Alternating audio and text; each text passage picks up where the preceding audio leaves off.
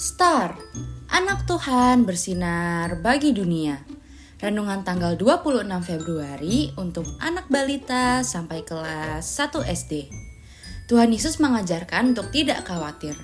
Dari Matius 6 ayat 25b. Janganlah khawatir akan hidupmu.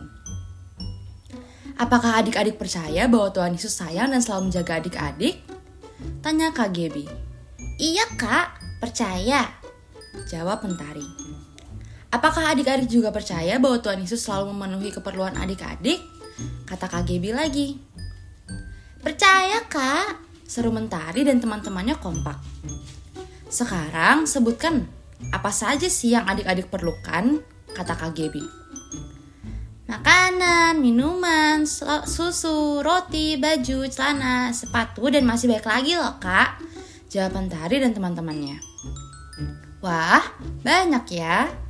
Nah, adik-adik, Tuhan Yesus berkata tidak usah khawatir. Tuhan Yesus akan memenuhi semua keperluan adik-adik. Apakah adik-adik percaya pada janji Tuhan Yesus? Tanya Kak Gebi.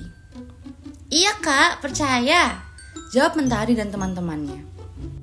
Janji yang sama juga berlaku untuk adik-adik dan seluruh keluarga loh.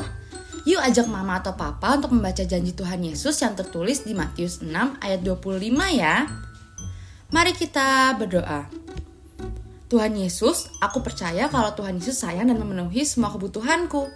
Terima kasih Tuhan Yesus. Amin.